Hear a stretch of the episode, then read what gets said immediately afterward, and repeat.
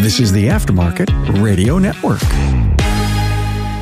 Hey, welcome Aftermarket Peoples. It's Carm Capriotto, Remarkable Results Radio. You know, all of our episodes, almost I think about 90% of them all get up to YouTube. We have videos to support all the audio. Search for Carm Capriotto. Please subscribe to the channel. Love to have you. We're on all your podcast listening apps also. I got a great panel. Uh, we're going to discuss an important update to Right to Repair. And there's been a lot of stuff in the press. I know you've probably been reading some articles, but we're going to actually take you behind the scenes here. Excited to have Lisa Foshee, Senior Vice President, Government Affairs and General Counsel for the Auto Care Association. Welcome, Lisa, your first time on the show. Yes, excited to be here. Thanks. Cool, cool. And Staple, who's always on with us, Paul McCarthy, President, CEO of MEMA Suppliers Group. Hi, Paul. Hello. Glad to be back. You know, if your car breaks down, where do you take it? To your locally trusted independent repair shop. What if your shop cannot access the vehicle data and only the manufacturer has access? But who owns the data? You, the vehicle owner, or the manufacturer? Well, join the fight to help support right to repair by completing the form at autocareadvocacy.org slash NAPA, which sends a letter to your member of Congress today. Right to repair legislation protects your access to vehicle data and scan tools. This is critically important for the automotive, heavy duty paint, and body industries. Lisa just told me off record. We just added another congressperson, and we may have even more by the end of the week. That's how timely this podcast and update is going to be for you. Look, the judge just made a big decision, a federal judge, about what was going on in Massachusetts. Give us an update on that, Lisa. Yes, the auto OEs had filed for preliminary injunction in Massachusetts to stop the law from going into effect as of June 1st. As all of your listeners and you well know, the Attorney General had voluntarily agreed to forbear from enforcing that law while the judge took evidence and was going to make a decision. But the judge in March let the court know that they were essentially tired of waiting and they were no longer going to forbear from enforcing the law. So, in response, the OEs filed for preliminary injunction two days before Memorial Day, and the judge had a hearing on the Tuesday after Memorial Day and denied that request for an injunction. So, as of now, the law is in effect and can be enforced. As a result of that, the Attorney General's office filed the notice that was required by the law posted that publicly. So as of now, the OEs are obligated through their dealers to provide a notice to purchasers of cars after 2022 that they have the right to get their data directly from their vehicle, their maintenance and repair data, or to give the independent shop of their choosing access to that data. It's monumental if this whole thing can stick. And there's the big question. It is monumental. It's a big step forward. The judge did ask the attorney general if the office was going to enforce the law. And the attorney general's office said that it had no immediate plans to enforce the law, which then will require, you know, what lawyers call private rights of action. So, in other words, private lawsuits by consumers or owners of vehicles to go out and enforce the law. And that's a tricky thing to have happen. So we're going to see how that plays out. But what I think is very interesting is that the notice on its face is not accurate for most of the OEs because it says that the consumer can call their OE and find out how to get the maintenance and repair data delivered to an app or how to give their independent shop direct access to that data. And if you'll recall, back in the first of the year or the end of last year, the OEs had filed affidavits with the court stating specifically that they had done nothing to comply with the law. So, in essence, stating that they were non compliant at that time and so it's hard to imagine how they will now comply with this notice if asked about it. So they were dragging their feet. In our view, yes. Their view, of course, is that the law is impossible to implement, impossible, and therefore they can't comply with it. And that's been their longstanding theory in front of the court. We in the aftermarket, of course, have a very different view of that and demonstrated to the judge in the trial that there were, in fact, multiple ways to accomplish what the law requires. And so it is complicated, but building on what Lisa said, um, this just shows that momentum that we're getting with right to repair, obviously in Massachusetts and across the country. This isn't where we were a few years ago, where people were saying, you know, what is this issue? What does it mean? I think there's it shows this next step of just how important this is. And frankly, if the automakers lived up to this referendum that had been passed, we think it'd be really good news for the state of Massachusetts. It'd just be something we'd have to get in the other 49 states as well. Also, throw out if they did live up to this referendum, it'd be really good news for resale value and vehicle safety. The resale value side, we know how important repairability is for that. And by the way, that would be good for everybody in the value chain, from consumers to automakers to us, the repair shops, because we've seen the last few years, if our vehicles were something, people are willing to invest in those vehicles. And on the safety side, having that access, continuing to have that access to convenient, affordable repair options, we know that means safer older vehicles. And that's good for all of us on the road. So let's hope that this is lived up to, this law. Great points for the industry, great points for the consumer, Paul. And, and I think that's why we are also behind this. Before we go too much further, let me say, oh, hey, Carm, this is the first time I'm listening to Right to Repair. How do I get involved? so what you have to do is go to repairact.com and sign the petition. I know, trust me, we've all on this podcast right now have done that and sign it. And it's brilliant. Tell them where you live and it sends a letter to your congressperson. I mean, wow. Does it get any easier, Lisa? I hope not. And I think everyone listening should do it and do it multiple times. It's critical for your representatives to hear why this is important. And Paul and his team and I and everyone at the Auto Care Association talks about this issue as an existential issue for our industry right now. And I don't think that is an understatement. If we don't solve this issue today, we won't have an industry to be fighting for five years from now. And I think we all understand that. And this is a moment in time when right to repair is really having the momentum that we need to build on and capitalize on to get this done once and for all. So we're really excited about any step forward incredibly well said by Lisa uh, about it being both existential and about how it is important it is for people to go out and do this. And it is so simple. RepairAct.com. It's easy to click and have it heard, but you need to let your congressperson know that this matters to you, that it matters for your job. It matters for these principles, which is what we're trying to defend here, which is nothing more and nothing less than just free market competition and consumer choice. And it does make a difference. You talked about at the beginning about all these co sponsors. We're getting to our Federal Repair Act. And we get those co sponsors because of people clicking and signing and sending it to their congresspeople. When we walk into a congressional office and they say, I heard about that. I heard about that from my constituent.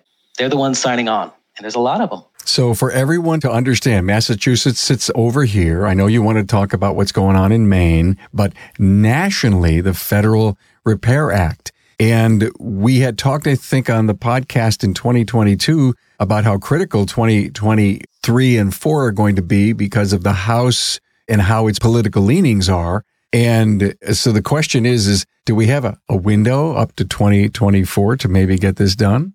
I think absolutely. And I think you've described it accurately, which is it is a window. Is not only is the global topic of right to repair having a moment, we also have a Congress that, as we all know, is highly divided. And the beauty of our issue, in addition to it being accurate and correct and important is that it is bipartisan. It has something for both sides of the aisle. It's big business, it's small business, it's capitalism, it's helping the guy down the street. And so if you are a congressperson who needs to go home and say to your constituents, I got something done, we are the bill to make that happen. And while we're very proud of the number of co sponsors we've added, what we are most proud of is that we have added them in a bipartisan manner. So we have just about an equal number of Republicans and Democrats, and we are continuing to add them in that fashion to demonstrate that this bill is important to everyone in America, not just to Democrats, not just to Republicans. Lisa, take me behind the scenes.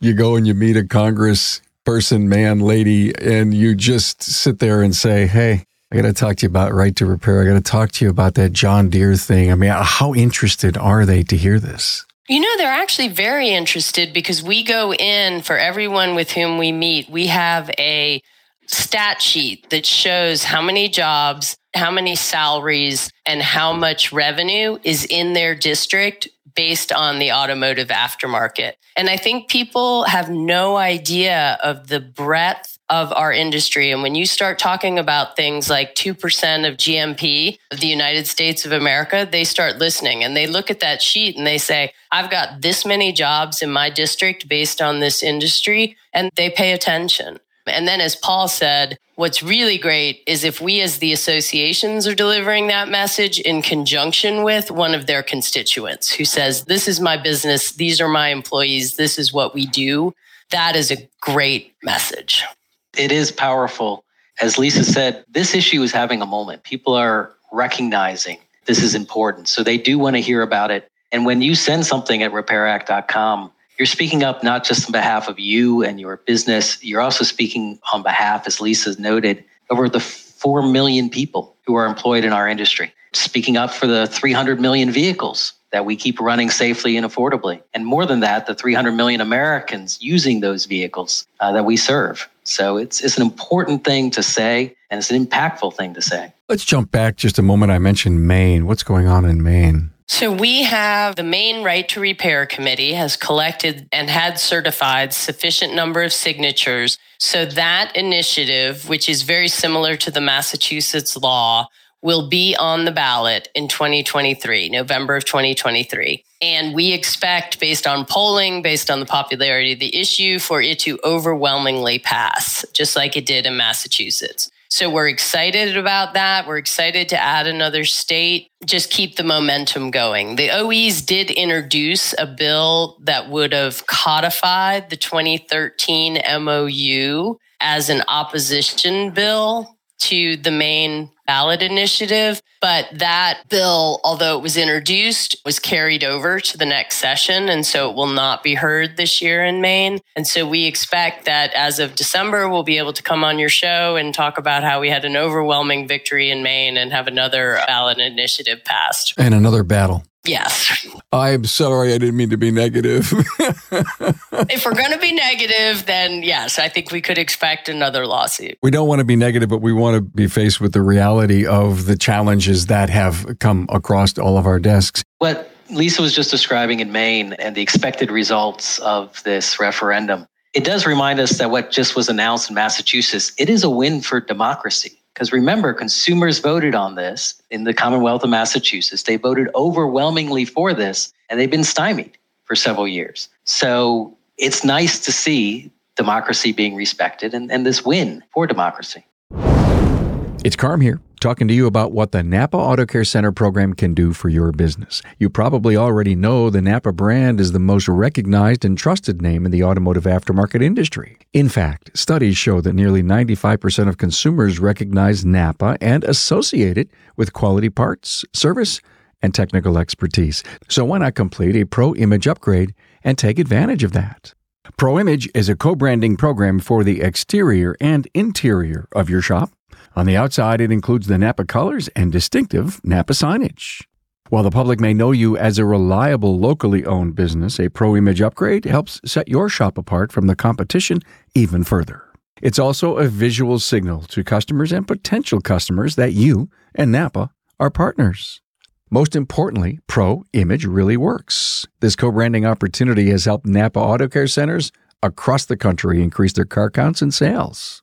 In fact, those that have completed a Pro Image project enjoy an average 23% sales increase during the first year.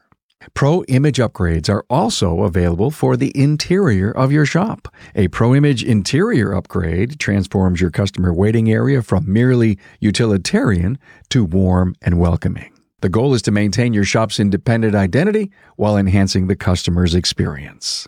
You can get a free look at what a Pro Image exterior or interior upgrade could look like by visiting the Napa Auto Care members site and clicking on the Pro Image link under the Napa Pro Image tab. Or contact your local Napa Auto Parts store. Your servicing Napa store can tell you more about Pro Image, plus the hundreds of other reasons to become part of the Napa Auto Care family, the largest network of independent automotive repair shops in the country. So here I am in Mass. It ends up that it's legal and it's law, and I can practice a certain way. And so there's one out of all 50 states. We just need this federal thing to happen so that it kind of like all the telematics, oh, the ADAS driverless cars. I mean, you drive into one state and you have a different law because federal can't get behind a national a set of standards. And so that's why you're working so hard, Lisa, in Congress on this plan. And by the way, how much does that John Deere, isn't that a memorandum of understanding that they came up with? Explain how that fits in if it gets us any inertia for this law to pass. You know, fortunately, it hasn't. And I think it's because people have seen it for what it is, which was an attempt by John Deere to sort of thwart what it saw as the oncoming avalanche of legislation. We have tried the MOU route. I mean, Paul certainly has long standing history with it, but since 2012, actually, we have been trying to live under an MOU world. And frankly, it doesn't work. And it's not surprising that it doesn't work. There is too much money at stake for the OEs to voluntarily give up access to this data. I mean, Carmen, if you look at their announced business models, Stellantis announced a brand new business unit that expects to have, I think it was 30 million euros of revenue by 2030, solely based on the monetization of the data coming off these cars. So they are no longer going to make money on the hardware of the cars. They are going to make money on the software and the data. And so this is just not an issue on which they can voluntarily capitulate. So the MOU model, much like it is for John Deere, is not something that's going to work long term, even short term. Doesn't work today. That's why we've got to have legislation. What I heard, and help me understand this, is if Stellantis has this cool business model for 30, did you say billion or million? Sorry, billion is what I meant to say. 30 billion euros on data slash apps. Everyone's so used. To, yeah, I'll have an app for that. Is that an indication that they realize that this is going to happen? So why fight it? Let's just collect the money. I think we're a little bit caught in the middle as the repair and maintenance industry. The reality is, as Lisa said, there's this desire to make money off of all this data. And I think there's this fear that if they give us what we've had for a century appropriate repair and maintenance information and diagnostic information that they'll let the horse out of the barn and they'll lose that money from all that other revenue stream. It's not about us because it can't be about us. If your vehicles can't be repaired and maintained safely over the lifespan, you have no resale value of your car. You have no brand value. It will just be a disaster for consumers. And they know that there's not enough capacity out there. If the only place you can get your vehicle repaired is the dealer, it's fine if you choose to go to the dealer. It's fine if you choose to go to an independent shop, but the dealers can't handle the almost 300 million vehicles that we have. They have 25% of the capacity. The result is we would have lines waiting to get your vehicle just diagnosed, let alone repaired. And we run on our vehicles. It's how we get to work, to school, to church, to soccer practice. And we can't do that unless we have the capacity of the independent aftermarket. Our vehicle is our life. Absolutely. And that means what we provide as an industry, it's a true service to our country and to our economy that we need to keep flowing. Lisa, when you sit down as part of your fact sheet, do they know that 75% of the out of warranty work goes to the independent? A congressperson probably leases a car through the government. I don't know how that works, but they probably don't have a clue, like you said, how critical it is for our to sustain our life because we need that mobility. Let me see soccer practice, right? A ballet, swimming. Can I go down the list of everything? We quit working. We never stop. We're in perpetual motion and it's the vehicle that gets us there. You know what's really funny, and I think we all have had this experience, is we go into the meeting, we have our district data, so all of the jobs in your district, We have our two main stats, which are the one you just cited 75% of out of warranty work is done at an independent repair shop, and it's 36% cheaper. And then nine times out of 10, that is as far as we get because the person with whom we're meeting launches into a story about how they couldn't get their car fixed at their dealership and they wanted to be able to take it down the street and this happened or that happened and how much they like the guy that fixes their car, the woman that fixes their car. So the issue sells itself when you're getting to that point in the conversation and it happens over and over and over again. So that we feel really good about the meetings when they go that way. You know, Paul, based on what Lisa just said, uh, we're probably going to have 400 signed on here in a few months, right?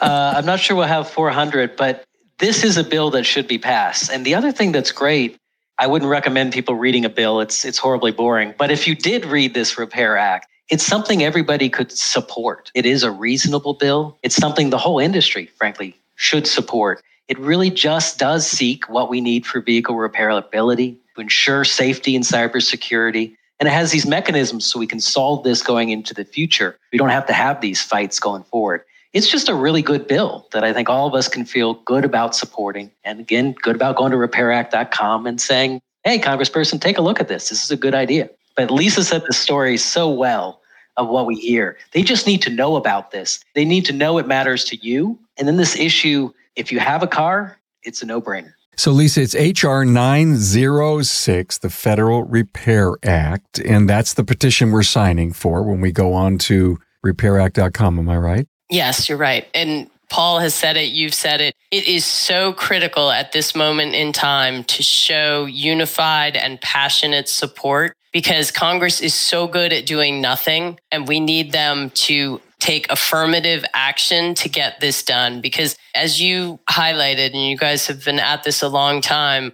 this congressional session seems to be our moment and i am very concerned if we don't get this bill a long way down the road this session, it's going to be really tough to sustain the interest in the issue. So please, please, please take a minute and go to repairact.com. I think the episode's over. I mean, she just got up there and she got behind her pulpit. Sorry, I'm preaching. And you preached it, baby. Yes, you did.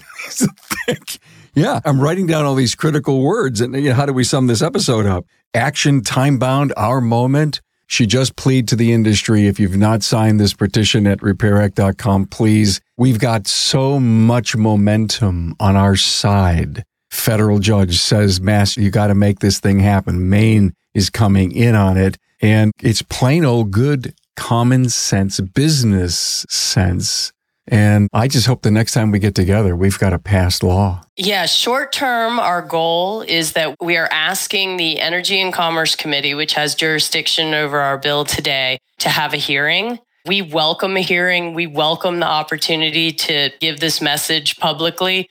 And so we are hopeful that by end of summer, early fall, we will have that public hearing. That would be a huge step in the right direction towards passage and getting moved over to the Senate. So that's really where our focus is right now. And Paul knows we've got a great industry coalition working on this Auto Care, MEMA, SEMA, the motorcycle folks, the heavy duty folks. And that is one other point, Carl, I'm sorry I wanted to make too, was that not only is this a consumer issue, it is a critical issue for our heavy duty friends. There are 9 million trucks on the road. And if we learn nothing during COVID, we learned that if we can't keep those trucks running, the entire US economy shuts down.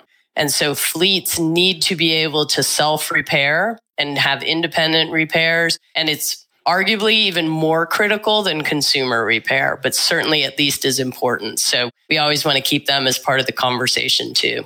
Yeah, we would definitely echo that about the commercial vehicle side. It is incredibly important and points to just the necessity of this if you're going to run a business. I also just want to echo what Lisa said about the great coalition we have behind the Repair Act. I mean, it's, it's wonderful to work with folks, our, our friends at Auto Care, and across the coalition. And if we were preaching before, that just means that we need to hear a choir of the aftermarket responding to that preaching. And then we will get this passed will be able to get back to business and get back to business for a long time to come, which is the goal here. Let's just get back to repairing people's cars. Thank you, Paul. From many past episodes that we've done, Paul, together, you and Bill Hanvey and I, we've done them wherever we can sit down and get these done. I feel so much energy right now about the hopes and the possibility of where we stand. So there's, for our audience, you are now up to date. You have read all these short articles. Now we've given you a long form behind the scenes plea and information. So get out there and do that. RepairAct.com. This was great. Thanks for the update. Short, sweet, simple, and very, very powerful. Lisa Foshee, Senior Vice President, Government Affairs and General Counsel at the Auto Care Association, and Paul McCarthy, President and CEO of MEMA Suppliers. We've got to have the suppliers on board, man. Got to have the suppliers on board. So thank you so much, Paul and Lisa. Thanks for having me. Thank you so much. Always great to see you. Thanks for being on board to listen and learn from the premier automotive aftermarket podcast. Until next time,